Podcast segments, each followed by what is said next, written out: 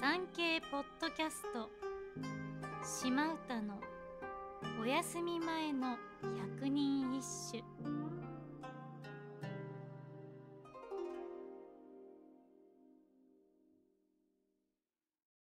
第22番。吹くからに秋の草木のしおるれば、むべ山風を嵐というらん。ふんやの安秀。山から風が吹いてくると、たちまち秋の草木がしおれ始める。なるほど。だから山風のことを嵐というのだろうな。秋。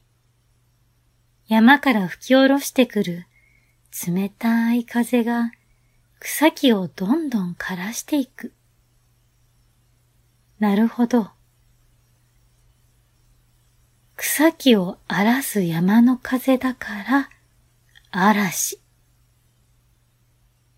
漢字のお勉強にもなる歌です。恋愛をはじめ人の心情を詠んだ歌が多い中で異彩を放つこの歌。作者はふんやの安秀。誰って思うでしょ。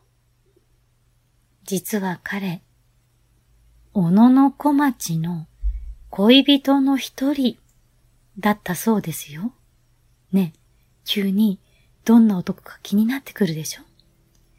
絶世の美人をものにした中間管理職の普通の男。うわー。